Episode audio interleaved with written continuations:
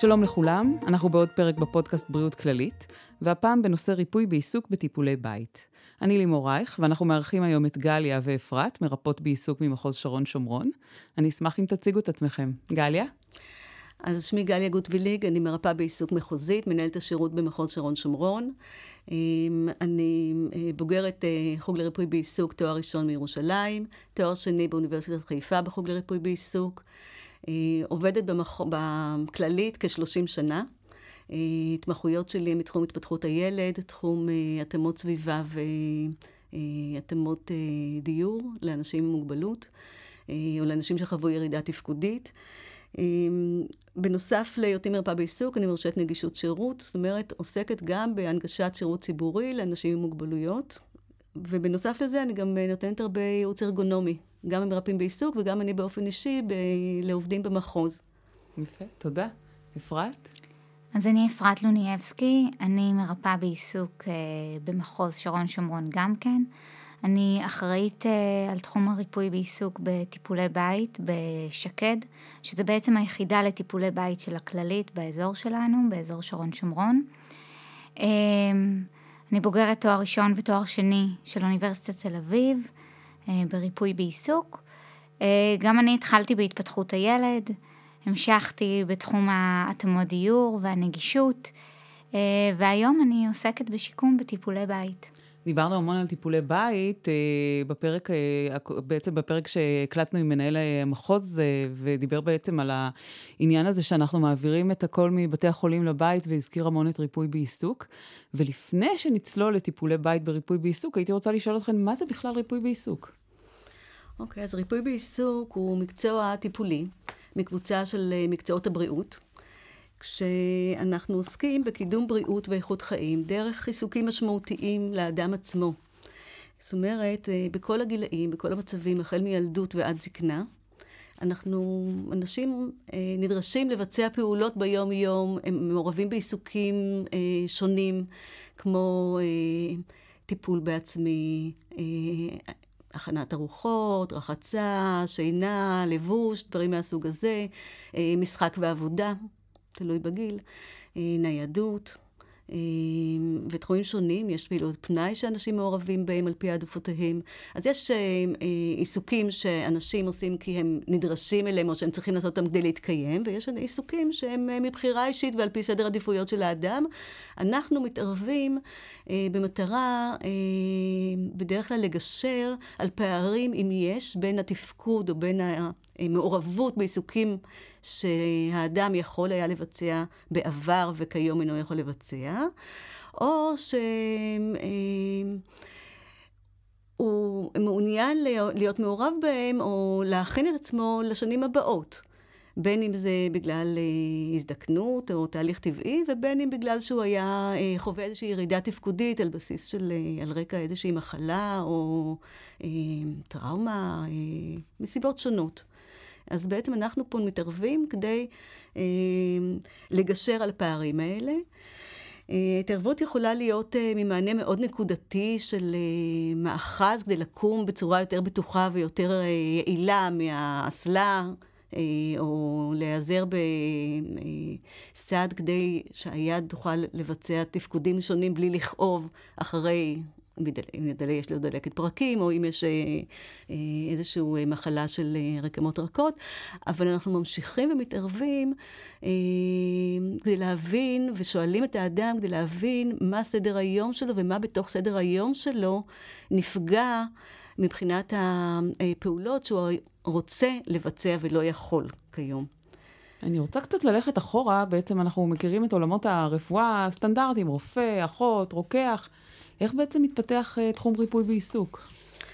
אמ, אני חושבת, זה מאוד קשור למה שדיברתי עליו, אה, מתוך ההבנה שמעורבות בעיסוקים משמעותיים לאדם מאפשרת או מובילה לשביעות רצון יותר גדולה ותחושת רווחה שלו.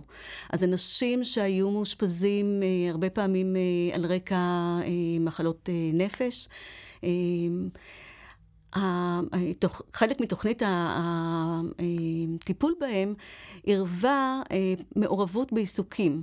אה, בין אם בהתחלה, בהתחלה מלאכות יד כאלה ואחרות, המשך בחשיבה על שגרת יום-יום כשאדם משתחרר, או גם במסגרת אשפוזית של טיפול בעצמו. הדבר, הדברים הכי בסיסיים שאדם אה, רוצה בדרך כלל ו...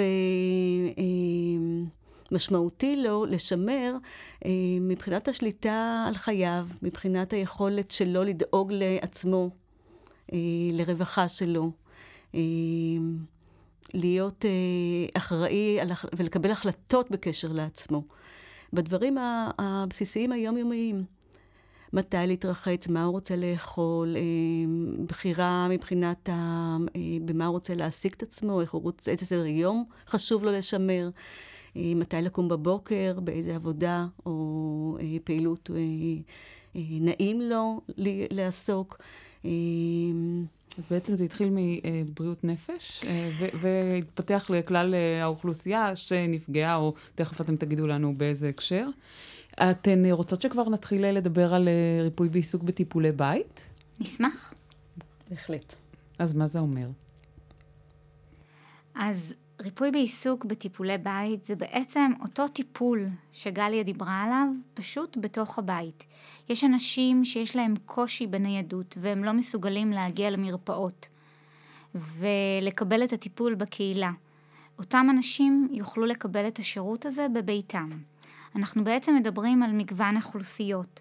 אנחנו מדברים על אה, מטופלים שיוצאים מאשפוז בבית חולים ובעצם אה, מקבלים איזושהי חלופת אשפוז, חלופת שיקום בתוך הבית ואז יקבלו שירותי ריפוי בעיסוק חלק מהשיקום שהם מקבלים בתוך הבית.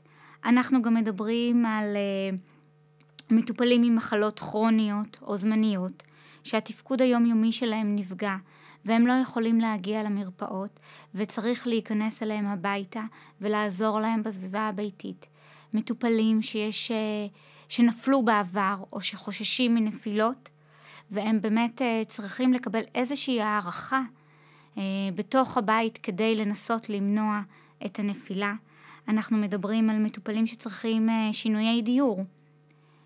לפעמים זה אפילו כשהם נמצאים באשפוז או במסגרת שיקום בבתי חולים, ואנחנו יודעים שהבית לא מתאים למצב שלהם היום. את יכולה לתת לנו דוגמה לאיך בית לא יכול להתאים למצב אחרי אשפוז בשיקום?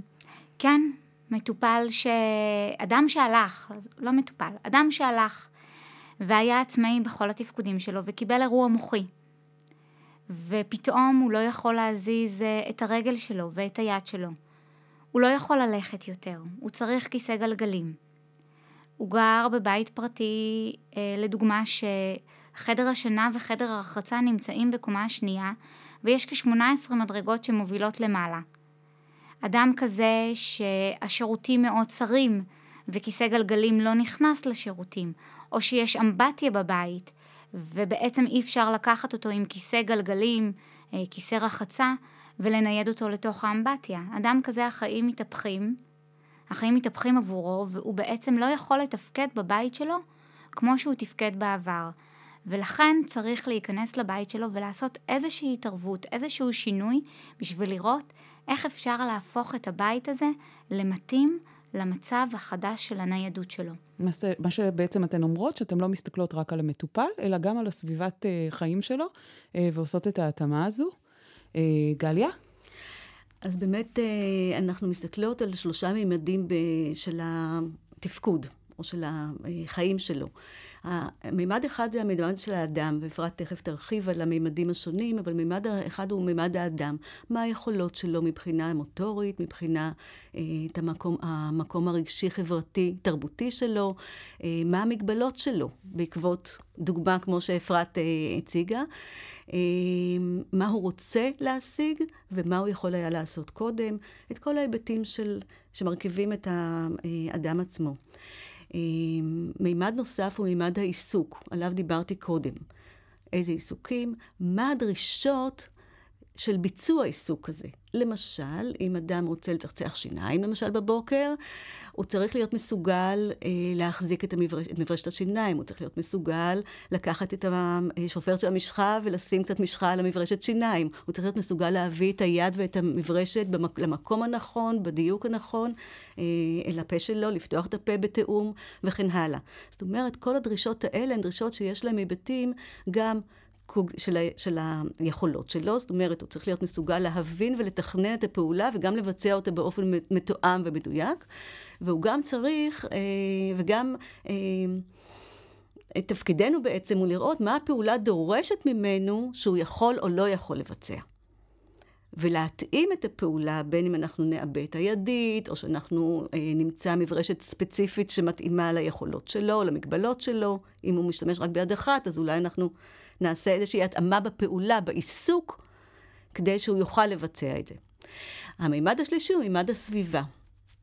ואם דיברתי קודם על זה שתפקידנו לגשר בין היכולות שלו והמגבלות שלו והרצונות שלו, מבחינת היכולות, היכולת התפקודית, אז פה אנחנו מתערבים בשלושת הממדים כדי לאפשר את הגשר הזה. ואפרת אולי תרחיב. אני רוצה להרחיב עוד משהו על הנושא הזה של הסביבה. כשאנחנו מדברים על סביבה, תמיד יש לנו, אה, אנחנו חושבים על משהו פיזי, אבל כשאנחנו מסתכלים על בן אדם בסביבה שלו, אנחנו מסתכלים גם על הסביבה הפיזית שלו. העובי של המברשת שיניים, נכנס או לא נכנס לחדר רחצה, הגובה של הכיור, אבל אנחנו מסתכלים על עוד סוגים שונים של סביבות, על הסביבה התרבותית והחברתית שלו, מי נמצא שם בבית לעזור לו, אם יש לו שכנים, אם יש לו אה, משפחה שתומכת בו, מי נמצא שם בשבילו, על הסביבה התרבותית שלו. אני יכולה לראות את הצורת אכילה שלי מה, מהכיוון של התרבות שלי. מבחינתי, אני אוכלת עם סכו"ם, אני יכולה להגיע לבן אדם שיגיד לי, אה, בתרבות שלי אוכלים עם הידיים, ואז הפעולה שאני צריכה לעשות איתו, על מנת שהוא יאכל באופן עצמאי, החשיבה שאני צריכה להפעיל כמרפאה בעיסוק, בשביל שהוא יעבוד באופן עצמאי בנושא הזה של האכילה, היא חשיבה שונה. אני לא צריכה ללמד אותו לאכול סכו"ם, אני צריכה ללמד אותו לתפוס את האוכל עם היד ולהביא את היד לפה, שזו פעולה שונה מוטורית. אה, ולכן ההסתכלות היא הסתכלות מאוד רחבה. מבחינתי, העבודה שלנו היא קצת כמו לקחת פאזל עם הרבה מאוד חתיכות ולהתחיל לחבר ביניהם, שמסתכלים על הכל, ממש ממש על הכל, על הרצונות של האדם, על איפה הוא נמצא, על מאיפה הוא הגיע, מה ה... אה, על הרוחניות שלו, על החשיבה שלו, על התרבות שלו, על המשפחה שלו, על מה שעוטף אותו. זו באמת באמת הסתכלות מאוד מאוד רחבה. כשאתן מגיעות אה, אה, לבית, עוד לפני שהמטופל אולי מגיע, או מיד כשהוא מגיע, במה מתחילים? מתחילים בהערכה? בואו בוא נתחיל עם הסדר שבעצם, אה, סדר הפעולות, אם נקרא לזה, שאתן מבצעות. אז בעצם הדבר הראשון, אני חושבת שבכל מערכת רפואית, הדבר הראשון שאנחנו עושים, זה באמת הערכה, איזשהו מיפוי של הצרכים. ורק אחר כך, בהתאם למיפוי הזה, שאנחנו עושים, אפשר להתחיל איזשהו אה, תהליך טיפולי, איזושהי התערבות. אנחנו בטיפולי בית לרוב משתמשים בהערכה אה, קוגניטיבית תפקודית, בהערכה תפקודית קוגניטיבית, סליחה. אה, זו הערכה שבעצם מבוססת על עיסוק יומיומי. היא בודקת מה היכולות של האדם לעסוק בעיסוקים אותם הוא ביצע בעבר או מעוניין לבצע. במקרה של טיפולי בית, הרבה פעמים אנחנו מסתכלים על טיפול יומיומי בסיסי. האם האדם מסוגל להתלבש בעצמו ואיך הוא עושה את זה? האם הוא מסוגל ללכת לשירותים בעצמו ואיך הוא עושה את זה? האם הוא מסוגל לבצע מעברים, לקום מהמיטה שלו, להיעמד, או לקום מהמיטה שלו ולעבור לכיסא גלגלים, ואיך הוא עושה את זה. אנחנו מסתכלים גם על אה, פעולות יומיומיות שהן קצת יותר מורחבות. הן נקראות פעולות IADL. כמו נטילת תרופות, האם הוא מסוגל לקחת את התרופות שלו? איך הוא מסוגל לקחת את התרופות שלו? האם הוא יודע מה הוא לוקח בכלל? באיזה שלב של היום הוא לוקח את התרופה? אנחנו מסתכלים על uh, האם הוא מסוגל לעשות קניות, לדאוג לקניות שיגיעו אליו הביתה או לצאת החוצה לבצע את הקניות, שזו גם פעולה מאוד מורכבת. אנחנו עושים אותה ביום-יום ולא חושבים, לא נותנים את הדעת ממה הפעולה הזאת מורכבת, איזה היבטים יש לה של לתכנן, לבדוק מה חסר, לראות מה אני צריך לקנות, לתכנן פעולות החשבון, המעבר בסופר בין מדף למדף בצורה יעילה, להגיע הביתה, לשים במקום, לפנות את מה שלא טוב. זה דורש הרבה מאוד פעולות חשיבתיות שלפעמים נפגמות, נפגעות בגיל המבוגר. בואו נדבר קצת על הגיל המבוגר באמת. כמה אנשים זקוקים להערכה הזו בגיל הזה? מאוד קשה להגיד כמה אנשים, לכמת את זה במספר, אבל אנחנו יודעים שהעולם מזדקן. האוכלוסייה של הזקנים גדלה עם הזמן. אה, ובעצם מבחינתי, אנשים שהיו מבוגרים צעירים, בריאים, שלא סבלו מירידה קוגניטיבית או מאיזשהו קושי אה, לבצע פעולות, שלא נזקקו לעזרים רפואיים, פתאום הפכו להיות מבוגרים שהתפקוד שלהם מידרדר, גם מבחינה פיזיול, פיזיולוגית זה מידרדר, ואז אנחנו צריכים להתערב. אז צריך לעשות להם הערכה אה, תפקודית קוגניטיבית, ובאמת למפות את היכולות שלהם לחיים עצמאיים ולתפקוד בבית. מה, מה כוללת ההערכה הזו? ההערכה הזאת בעצם כוללת אה, איזושהי הסתכלות, כמו שאמרתי מקודם, על התפקודים של האדם. מבחינתי, אני הולכת קצת עם זכוכית מגדלת בבית, יחד עם הבן אדם, והוא לוקח אותי אה, לסיור בחיים שלו בתוך הבית שלו. ובתוך הסיור הזה אנחנו רואים מה הוא רוצה לעשות, מה הוא צריך לעשות, איך הוא עושה את זה, וככה אני לומדת. תוך כדי אני מסתכלת גם אה, לא רק על איך הוא עושה את זה, מה אני צריכה להגיד לו, איזה תיווך אני צריכה לתת לו בשביל שהוא יצליח לבצע את זה באופן עצמאי או בטוח יותר. לדוגמה, אה, אני יכולה ללכת לבן אדם הביתה ולשאול אותו, האם אתה הולך לשירותים לבד? והוא יענה לי, כן, בוודאי. ואני אשאל אותו, איך אתה עושה את זה? והוא יענה לי, זה לא בעיה, יש לי מאחז, אני משתמש בו ואני מתיישב. ואז אני אומרת לו, בוא נלך, בוא נעשה סיבוב. אנחנו עושים סיבוב לשירותים, ואני אומרת לו, בוא תתיישב. והוא מתיישב, ובמקום לתפוס במאחז, הוא יתפוס אה, במשקוף של הדלת, בחיבור ב, בין הדלת למשקוף, שזה אזור מאוד לא בטוח לאחיזה. וככה הוא מתיישב, ואז כשהוא רוצה להתרומם מהאסלה, אני רואה שהאסלה מאוד נמוכה ביחס לגובה שלו, ושקשה לו להתרומם, ושבמקום לאחוז במאחז, הוא אוחז בדפנות של הקיר. ואז אני יכולה לראות שזה לא בטוח, ואני אגיד לו, תראה, אולי תנסה לאחוז במאחז. והוא יגיד וואלה, ויאחוז במאחז ויצליח להתרומם יותר בקלות, או שאני אמצא פתרון אחר. אני אציע לו להגביה את האסלה, אני אציע לו לשים מאחז במקום אחר, שיהיה לו הרבה יותר יעיל, אבל יש לפעמים, אנשים מפתחים לפעמים הרגלים לא נכונים, או שאין להם מודעות לסיכונים הקיימים, ובעצם כשאנחנו עושים הערכה ורואים את האדם מבצע פעולה, אנחנו יכולים להגיד איך אפשר להפוך אותה ליותר בטוחה. אדם כזה, אני ארצה שהוא ימשיך לגשת לשירותים באופן עצמאי. אני לא ארצה לקחת לו את זה בגלל שהוא עושה את זה באופן לא בטוח, אבל אני כן ארצה לעזור לו על ידי זה שמישהו יזכיר לו להשתמש במאחז, על ידי זה שמאחז יהיה במקום יותר נכון, על ידי זה שהוא ישים לב לא להשתמש במשקוף, על ידי זה ש... אמ, שאני אגביה לו את האסלה, אני ארצה להפוך את הפעולה הזאת לפעולה נכונה ובטוחה עבורו. זאת אומרת שאת לא מסתפקת בתשאול, את בעצם עושה איתו את כל הפעולות כדי לראות איך הוא עושה את זה. ויש לך גם דוגמאות uh, לגבי הערכה, uh, גם uh, מבחינת לא רק דברים פיזיים שהוא צריך לעשות, אלא דברים שהם יותר קוגניטיביים? בוודאי. לדוגמה, כשצריך להרים, אנחנו הרבה פעמים מתשאלים את האנשים שחיים בבית, האם הם מסוגלים להרים טלפון. Uh, איך הם משתמשים בעצם בטלפון הנייד שלהם, או בטלפון נייח שלהם. ואז, שוב, אני רואה מגוון של כל האנשים, ללא יוצא מן הכלל, אומרים לי, אני עושה את זה בלי בעיה, מה הבעיה? ואז כשאני מבקשת מהם, תתקשר לבן משפחה, תשאל אותו מה שלמה, או תשאל אותו איפה הוא נמצא היום, ותגיד לי מה הוא אמר. אני רואה עולם ומלואו. אני רואה אנשים שלוקח להם בערך חמש דקות למצוא בטלפון החכם שם של בן משפחה, של אחד הילדים. זה מאוד לא יעיל, כי אותו בן אדם, אם חלילה וחס הוא ייפול או יקרה לו משהו והוא יצטקק לעזרה והוא יצטרך להזעיק בן משפחה, הוא לא יוכל לעשות את זה באופן עצמאי לבד. אמ, התהליך החשיבתי שהוא עובר בלחפש קצת מבלבל אותו, ואז אני צריכה להתחיל לפרק איתו איפה נמצא, איך מגיעים לספר טלפונים. הרבה פעמים הם לא מצליחים ללחוץ, או שהם לא בטוחים איפה ללחוץ. האייקונים של הוואטסאפ ושל הטלפון שמאוד דומים מבלבלים אותם. יש באמת אין ספור דוגמאות, לפעמים אפילו מוטורית.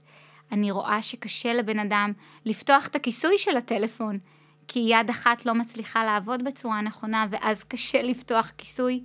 אה, שנסגר עם מגנט. ואז בעצם את ממליצה בלי כיסוי, זאת אומרת, את ממש נכנסת לפרטי פרטי פרטים, העיקר שהוא יוכל לתפקד כמה שיותר עצמאי. כן, יש שם אפליקציות שיכולות לסייע להם, שיכולות לשים את הבני משפחה אה, בחזית של הטלפון הסלולרי. לפעמים נמליץ על לשנות טלפון סלולרי, לפעמים בכלל זה לא טלפון סלולרי. לפעמים זה uh, טלפון נייח, יש אנשים מבוגרים שעדיין משתמשים בטלפון הנייח, ואני אמליץ להחליף את הטלפון uh, האלחוטי שהאדם משתמש בו בבית, כי הוא מנסה ללחוץ שמונה פעמים uh, על הספרה אחת, וזה פשוט לא נלחץ טוב, כי הטלפון ישן. אבל זה באמת רזולוציות מאוד מאוד קטנות שלפעמים הפתרונות כל כך פשוטים, רק צריך שמישהו יסתכל ויחשוב, ולפעמים צריך באמת לעבוד עם האדם על התהליך הזה, איך אני עושה את זה, איך אני פותח את הטלפון ממצב של נעילה, איך אני מגיע לאנשי קשר, איך אני מחפש באנשי קשר.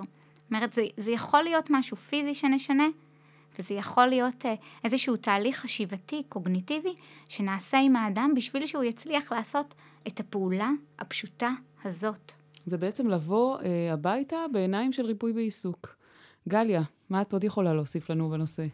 אני חושבת שמה שאפרת אה, תיארה כאן זה אה, את המשמעות של אה, ירידה תפקודית, שהרבה פעמים היא נצפית כאיזשהו קושי מוטורי, ביצועי, אבל אנחנו עושים את החקירה מאחורי הקלעים של מה מוביל לפעולה באמת עד הפרט האחרון, עד הפעולה הקטנה ביותר, החל מיזימה, המשך בתכנון, של איך צריך לבצע את הפעולה כדי שאני לא אפול בדרך, כדי שאני אגיע בזמן לכבות את הגז מתחת לסיר שמתבשל, אה, כדי לא לשכוח לעשות דברים שצריך לעשות, כמו לכבות את הגז. אה, האם אני מזהה בכלל מצב של סכנה? זאת אומרת, יש פה הרבה עבודה גם על תפקודים שנקראים תפקודים ניהוליים, שכשמם כן הם, הם מנהלים אותנו כשאנחנו מתפקדים ביום-יום. על כל דבר שלא, שלא נרצה לעשות, יש איזשהו אה, אה, אה, רובד עליון כזה של, של, של תפקודים ניהוליים, שבעצם הם מאפשרים לנו לעשות את הדברים בצורה הנכונה, היעילה, המבוקרת, הבטוחה, ולהשיג את המטרות שאנחנו רוצים. אה, זה תפקודים כמו שקשורים בקשב, בתכנון, ביכולת ליזום דברים. זאת אומרת, אני רואה בעיה, האם יש לי אה, כלים להתמודד איתה? לפעמים אנשים פשוט לא יודעים מה עוד אפשר לעשות בדרך אחרת כדי לעשות את הדברים יותר נכון, ושם אנחנו נכנסים. על זה אפרת בעצם דיברה. בלי שאדם יהיה מודע לכל התהליכים שעוברים עליו כדי לבצע את הפעולה הפשוטה האוטומטית הזאת בדרך כלל. ואני חושבת שאחד הדברים שאנחנו רואים בבית, אה, ובכלל, אני רואה, אני רואה את זה גם כשאני עוסקת בייעוץ ארגונומי, לכל סוגי האוכלוסיות, לא בירידה תפקודית, אלא לאנשים בעולם העבודה. אה, שאנחנו אה, באמת מפתחים הרגלים שהם נכונים לשלב מסוים בחיים, ליכולות מסוימות. אבל החיים הם דינמיים, הגוף שלנו משתנה, המודעות, המהירות תגובה שלנו משתנה, אנחנו צוברים עומסים ויש לנו פתאום איזה שהן מגבלות כאלה ואחרות, ואנחנו צריכים לשנות את ההרגלים, ובנקודה הזאת אנחנו מתערבים. יפה. אני אה, רוצה לציין שבעצם בכללית יש לנו אה, די הרבה מכונים של ריפוי בעיסוק in-house, בתוך המרפאות שלנו, בתוך בתי החולים שלנו, גם כמובן בבתי חולים שיקומיים. ובעצם uh, המכונים מצוידים בכל מה שיש בבית, גם מטבח ועוד פעולות שאנשים נדרשים לעשות. מה ההבדל בעצם בהערכה במכון שלנו, מכון ריפוי בעיסוק, לבין הערכה בבית? ההבדל... Uh... תראי, ההבדל הוא הבדל מאוד פשוט. זו אותה הערכה, רק שבבית זה לאדם שלא יכול להגיע לקהילה. זה מתייחס ספציפית למה שיש לו בבית. לפעמים יהיה מטופל במכון שיגידו לי, תראי, אנחנו מאוד חוששים. היא מתארת קושי רב בעבודה במטבח. היא מתארת שהיא נפלה כבר פעמיים שם.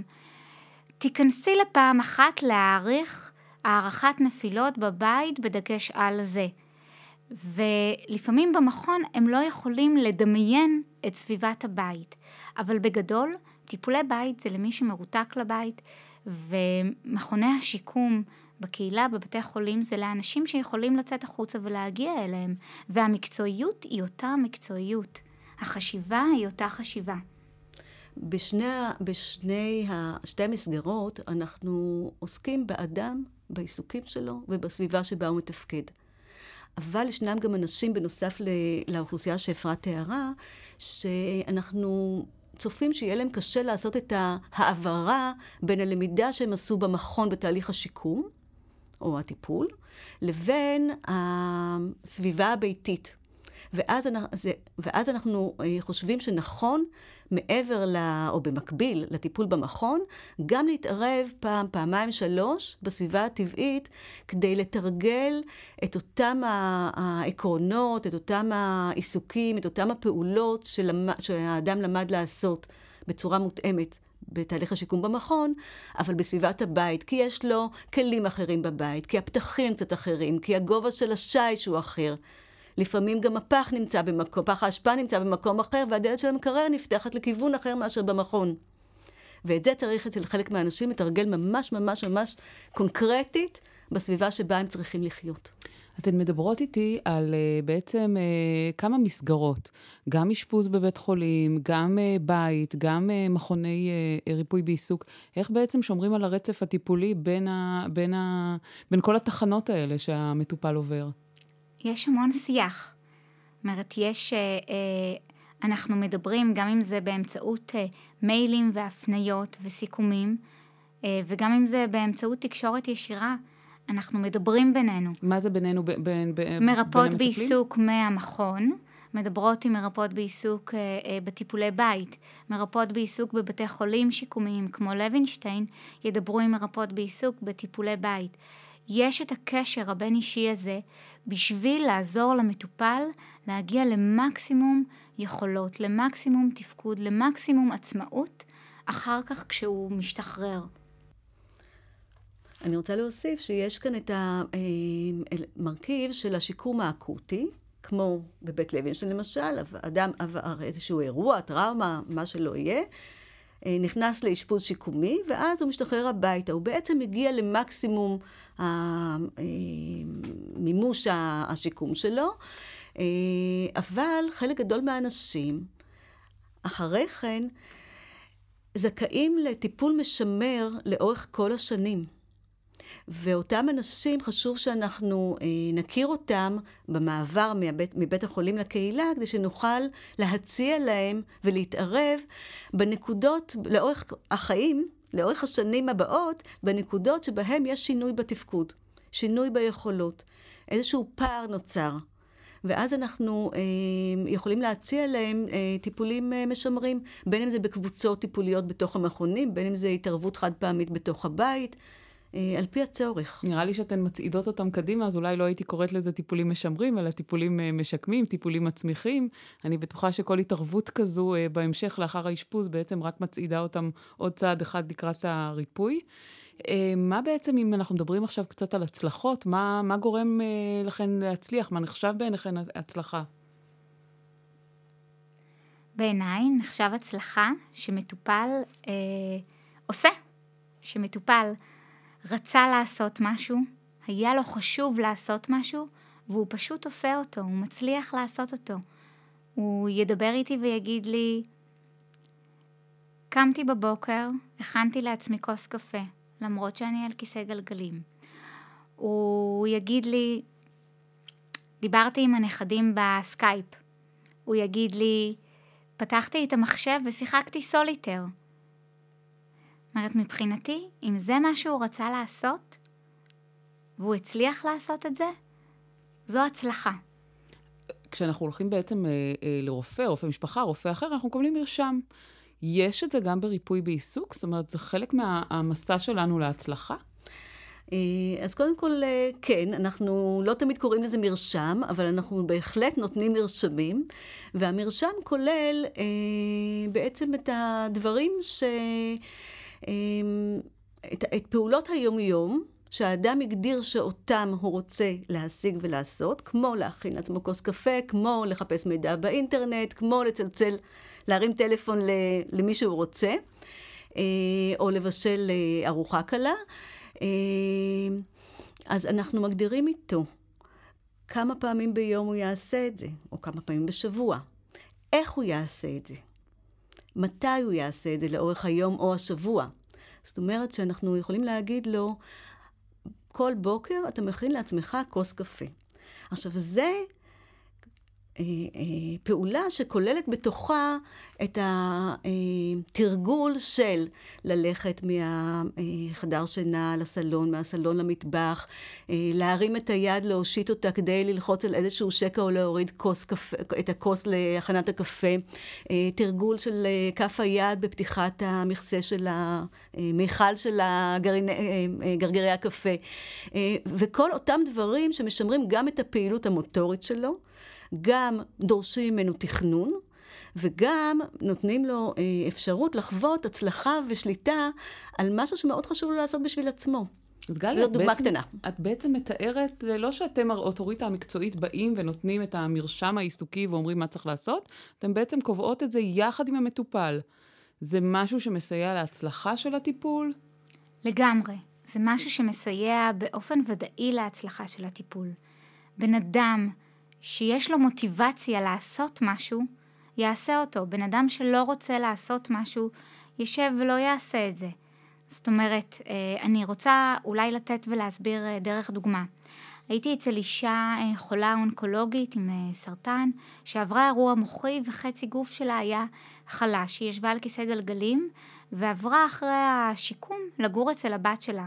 הבת שלה באותה תקופה ילדה תינוקת, ואותה אישה הרגישה שהיא מאוד מעמיסה מבחינה משפחתית על הבת שלה, שהיא צריכה להתמודד גם עם תינוקת חדשה וגם עם טיפול בה. היה לה קשה לשאת את זה, זה ממש אה, הפריע לה. וכשבאתי לשם אה, ורציתי שהיא תפעיל את היד שלה כדי לפתח, אה, לשמור על השרירים, היא לא הייתה יכולה לעשות שום דבר, היא לא רצתה לעשות שום דבר בגלל המצב הרגשי שהיא הייתה נתונה בו.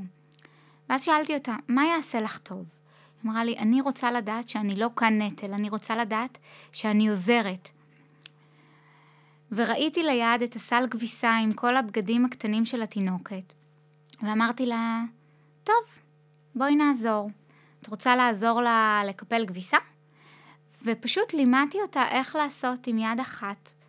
איך לקפל כביסה, התחלנו מה, אה, מהדברים הקטנים, כמו החיתולי טטרה, מצאנו מקום בבית שמתאים לזה, וכל בוקר היא הייתה צריכה לקום בשביל לקפל את הכביסה עבור התינוקת, עבור הנכדה שלה, בשביל לסייע לבת שלה. וזה, אה, כאן הייתה התחלה של הצלחה של טיפול. זה הניע אותה, זה הוציא אותה מהמקום של החוסר מעש והערך העצמי הנמוך, והחשיבה של הנה הרסתי לבת שלי ואני הורסת לעצמי. וזה לקח אותה למקום של תחושת מסוגלות, ואני עוזרת ואני יכולה, וזה קידם את הטיפול למקומות נפלאים. ואני בטוחה שלא רק בתחום הקטן שלי, של הריפוי בעיסוק, אני בטוחה שהנקודה הזאת פתחה עבורה דלת אה, טיפולית, שיקומית, גם עבור מקצועות אחרים. ואני חייבת להגיד שעשית לי אור ברווז, זה מדהים, כי כשהתחלת לתאר את הדוגמה, אני כבר בראש חשבתי שאת הולכת להגיד לי כן, ויש לנו גם עובדת סוציאלית ב, אה, בטיפול, באשפוז בית, ובעצם אה, הכנסתי אותה לתמונה, אבל את הלכת מהראש של ריפוי בעיסוק, כמו שגליה אמרה בהתחלה, שזה בעצם הגיע ממחלות הנפש דווקא, עם ההתמודדות הזו, והפכת אותה מלהיות אה, נטל לעוזרת, וזה מה שבעצם הרים את הטיפול, מדהים. אה, באמת שאפו, לא חשבתי על הכיוון הזה. אמ, אני רוצה קצת שנלך אה, לנושא של, אה, שמבוגרים אה, חווים הרבה, לפחות הרבה מבוגרים שאני מכירה, שזה חשש מנפילות, ושזה ככה קצת מה שמונע מהם ועוצר מבעדם. את קצת הזכרת את זה בהתחלה, גליה, אבל אני אשמח שנתעמק בזה. אפרת עוסקת ביום-יום בנושא הזה, ואני חושבת שהיא תסביר את זה מצוין. אז באמת נפילות הן אחת מה... מהחולות הרעות בגיל המבוגר. קרוב ל-50% מאירועי הנפילה מתרחשים במרחב הבית. אה, הן שכיחות ומסכנות גם את העצמאות וגם את איכות החיים של האדם המבוגר. וחלק מהם ניתן למנוע. אה, ברשותך אני רוצה להגיד כמה עובדות על נפילות בגיל המבוגר. אחד מתוך אה, שלושה אנשים בגיל המבוגר נופל לפחות פעם אחת בשנה. חלק ניכר מהנפילות גורמות לשברים. נפילות אה, ופגיעות רבות קורות, כמו שאמרתי, באזור הבית. ניתן למנוע אותם על ידי פעילות גופנית, לפחות את חלקן על ידי פעילות גופנית ויצירת סביבה בטוחה ונקיטת אמצעים נוספים. בגלל זה מאוד חשוב להתייחס למקום הזה של המניעה של הנפילות. אז באמת יש גורמים שיכולים אה, לגרום לנפילות, כמו מפגעים וסיכונים בבית, ירידה ביציבות ובשיווי המשקל שנגרמת בגיל הזה, ירידה בכוח ומסת השרירים, שגם קיימת בגיל המבוגר, אה, ירידה לא רצונית במשקל, ירידה בראייה ובשמיעה, ועוד תופעות לוואי של תרופות. אמ, אנחנו רוצים לסייע במקום שאנחנו יכולים. בעצם התחום הזה של מניעת נפילות, בגלל שהוא כל כך רחב, אה, הוא תחום רב-תחומי. יש הרבה מאוד תחומים במסגרת, אה, במסגרת הרפואית שמסייעים במניעת נפילות. אני אדבר בעיקר על המקום של הריפוי בעיסוק. אני, אני רוצה לחדד שהמצב של סיכון לנפילה הוא מצב שמושפע בדרך כלל ממספר גורמים. אז אפרת תיארה את הגורמים המוטוריים אני, ואת הגורמים של אה, אה, אולי אה, סביבה, הפיזיול, הפיזיולוגיים, המוטוריים, הפיזיולוגיים, ירידה חושית, ירידה בראייה, ירידה בשמיעה, שלא שומעים לפעמים את הצליל אזהרה של איזה מכונית שמתקרבת, או ששומעים אותה כשהיא יותר מדי קרובה, ואז נבהלים ופתאום זמן התגובה אה, מתארך. אה, לפעמים גם מצב רגשי, דיכאון, מאוד מאוד מאוד משליך על היכולת להגיב בזמן אמת ויוצר עוד סיכון. ולכן המעטפת שתומכת במניעת נפילות היא מעטפת שהיא רב-תחומית, היא רב-מקצועית. קצת נסביר אבל על מה אנחנו עושים בבית כדי למנוע את הנפילות. אז באמת אנחנו מגיעים לבית ומתצפתים על התפקוד של האדם בתוך הסביבה הביתית שלו, בתוך הסביבה הטבעית הזאת. אנחנו רואים איך הוא חי. אנחנו מאתרים את המכשולים שיש לו בבית, ואנחנו יכולים לחשוב יחד איתו איך להפוך את הבית לסביבה בטוחה יותר.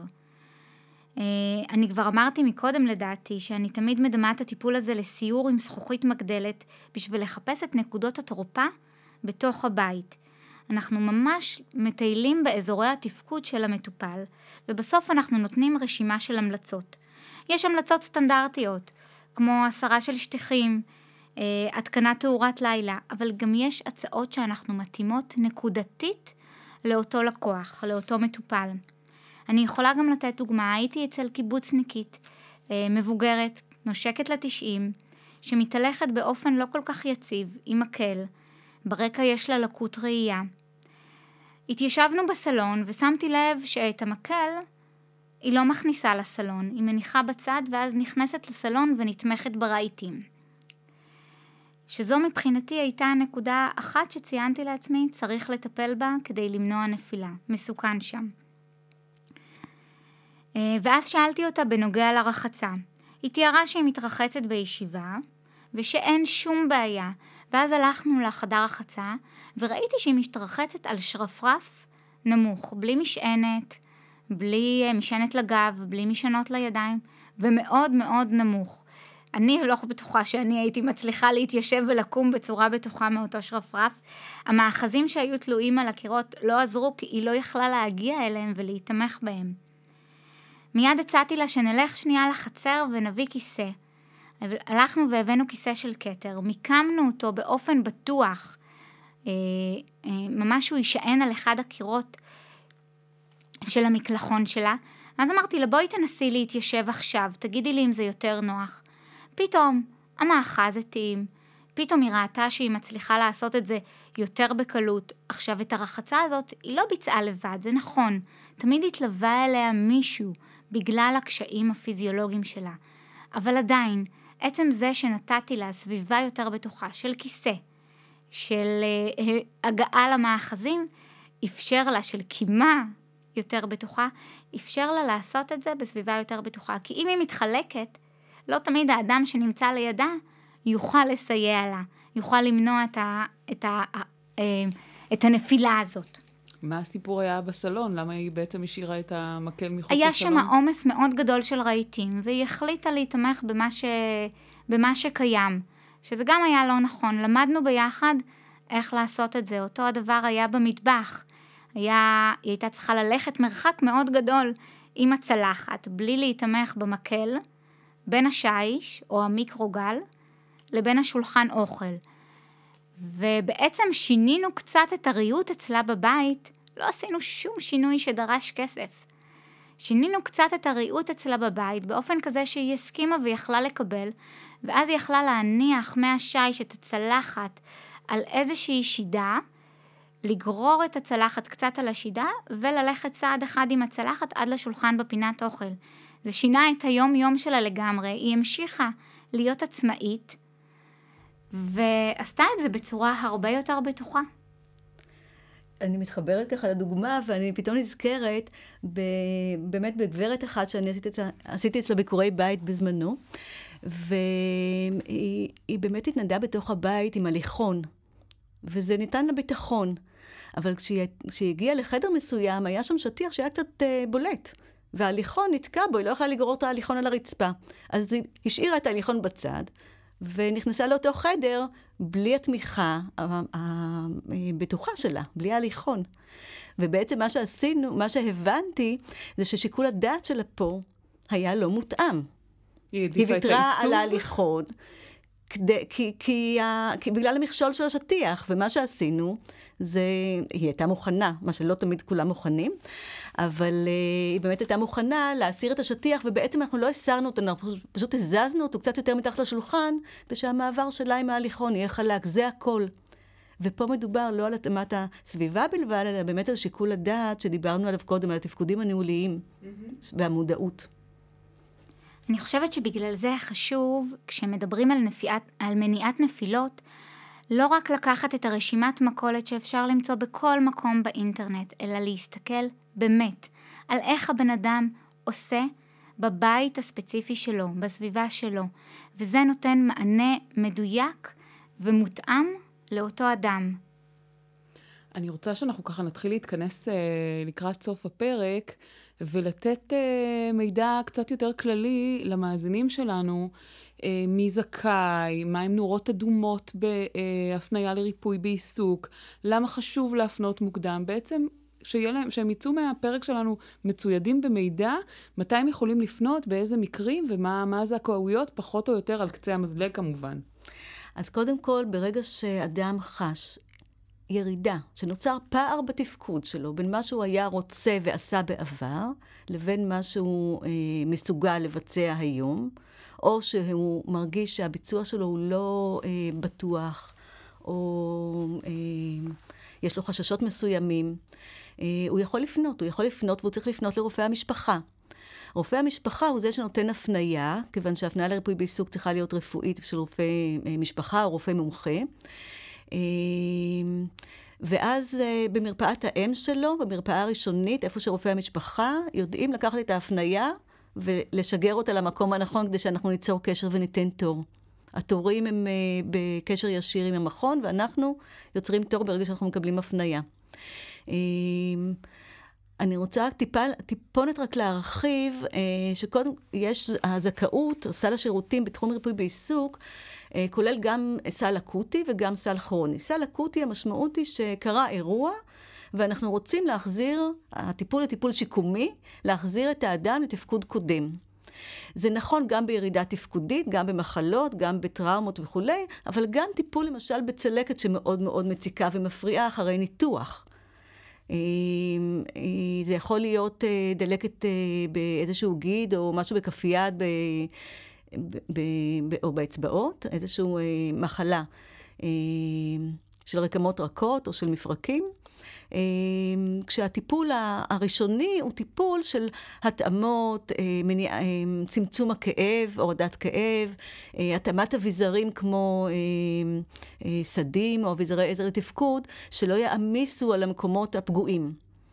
עד שתהיה הקלה, עד שיחלים, או עד שנגיע למקסימום האפשרי בשיקום. מעבר לזה, יש גם סל כרוני. הסל הכרוני, המשמעות שלו שיש אה, הבחנות מסוימות, יש מצבים שבהם אנשים אה, זכאים לסל אה, מסוים כל שנה, כל שנה קלנדרית.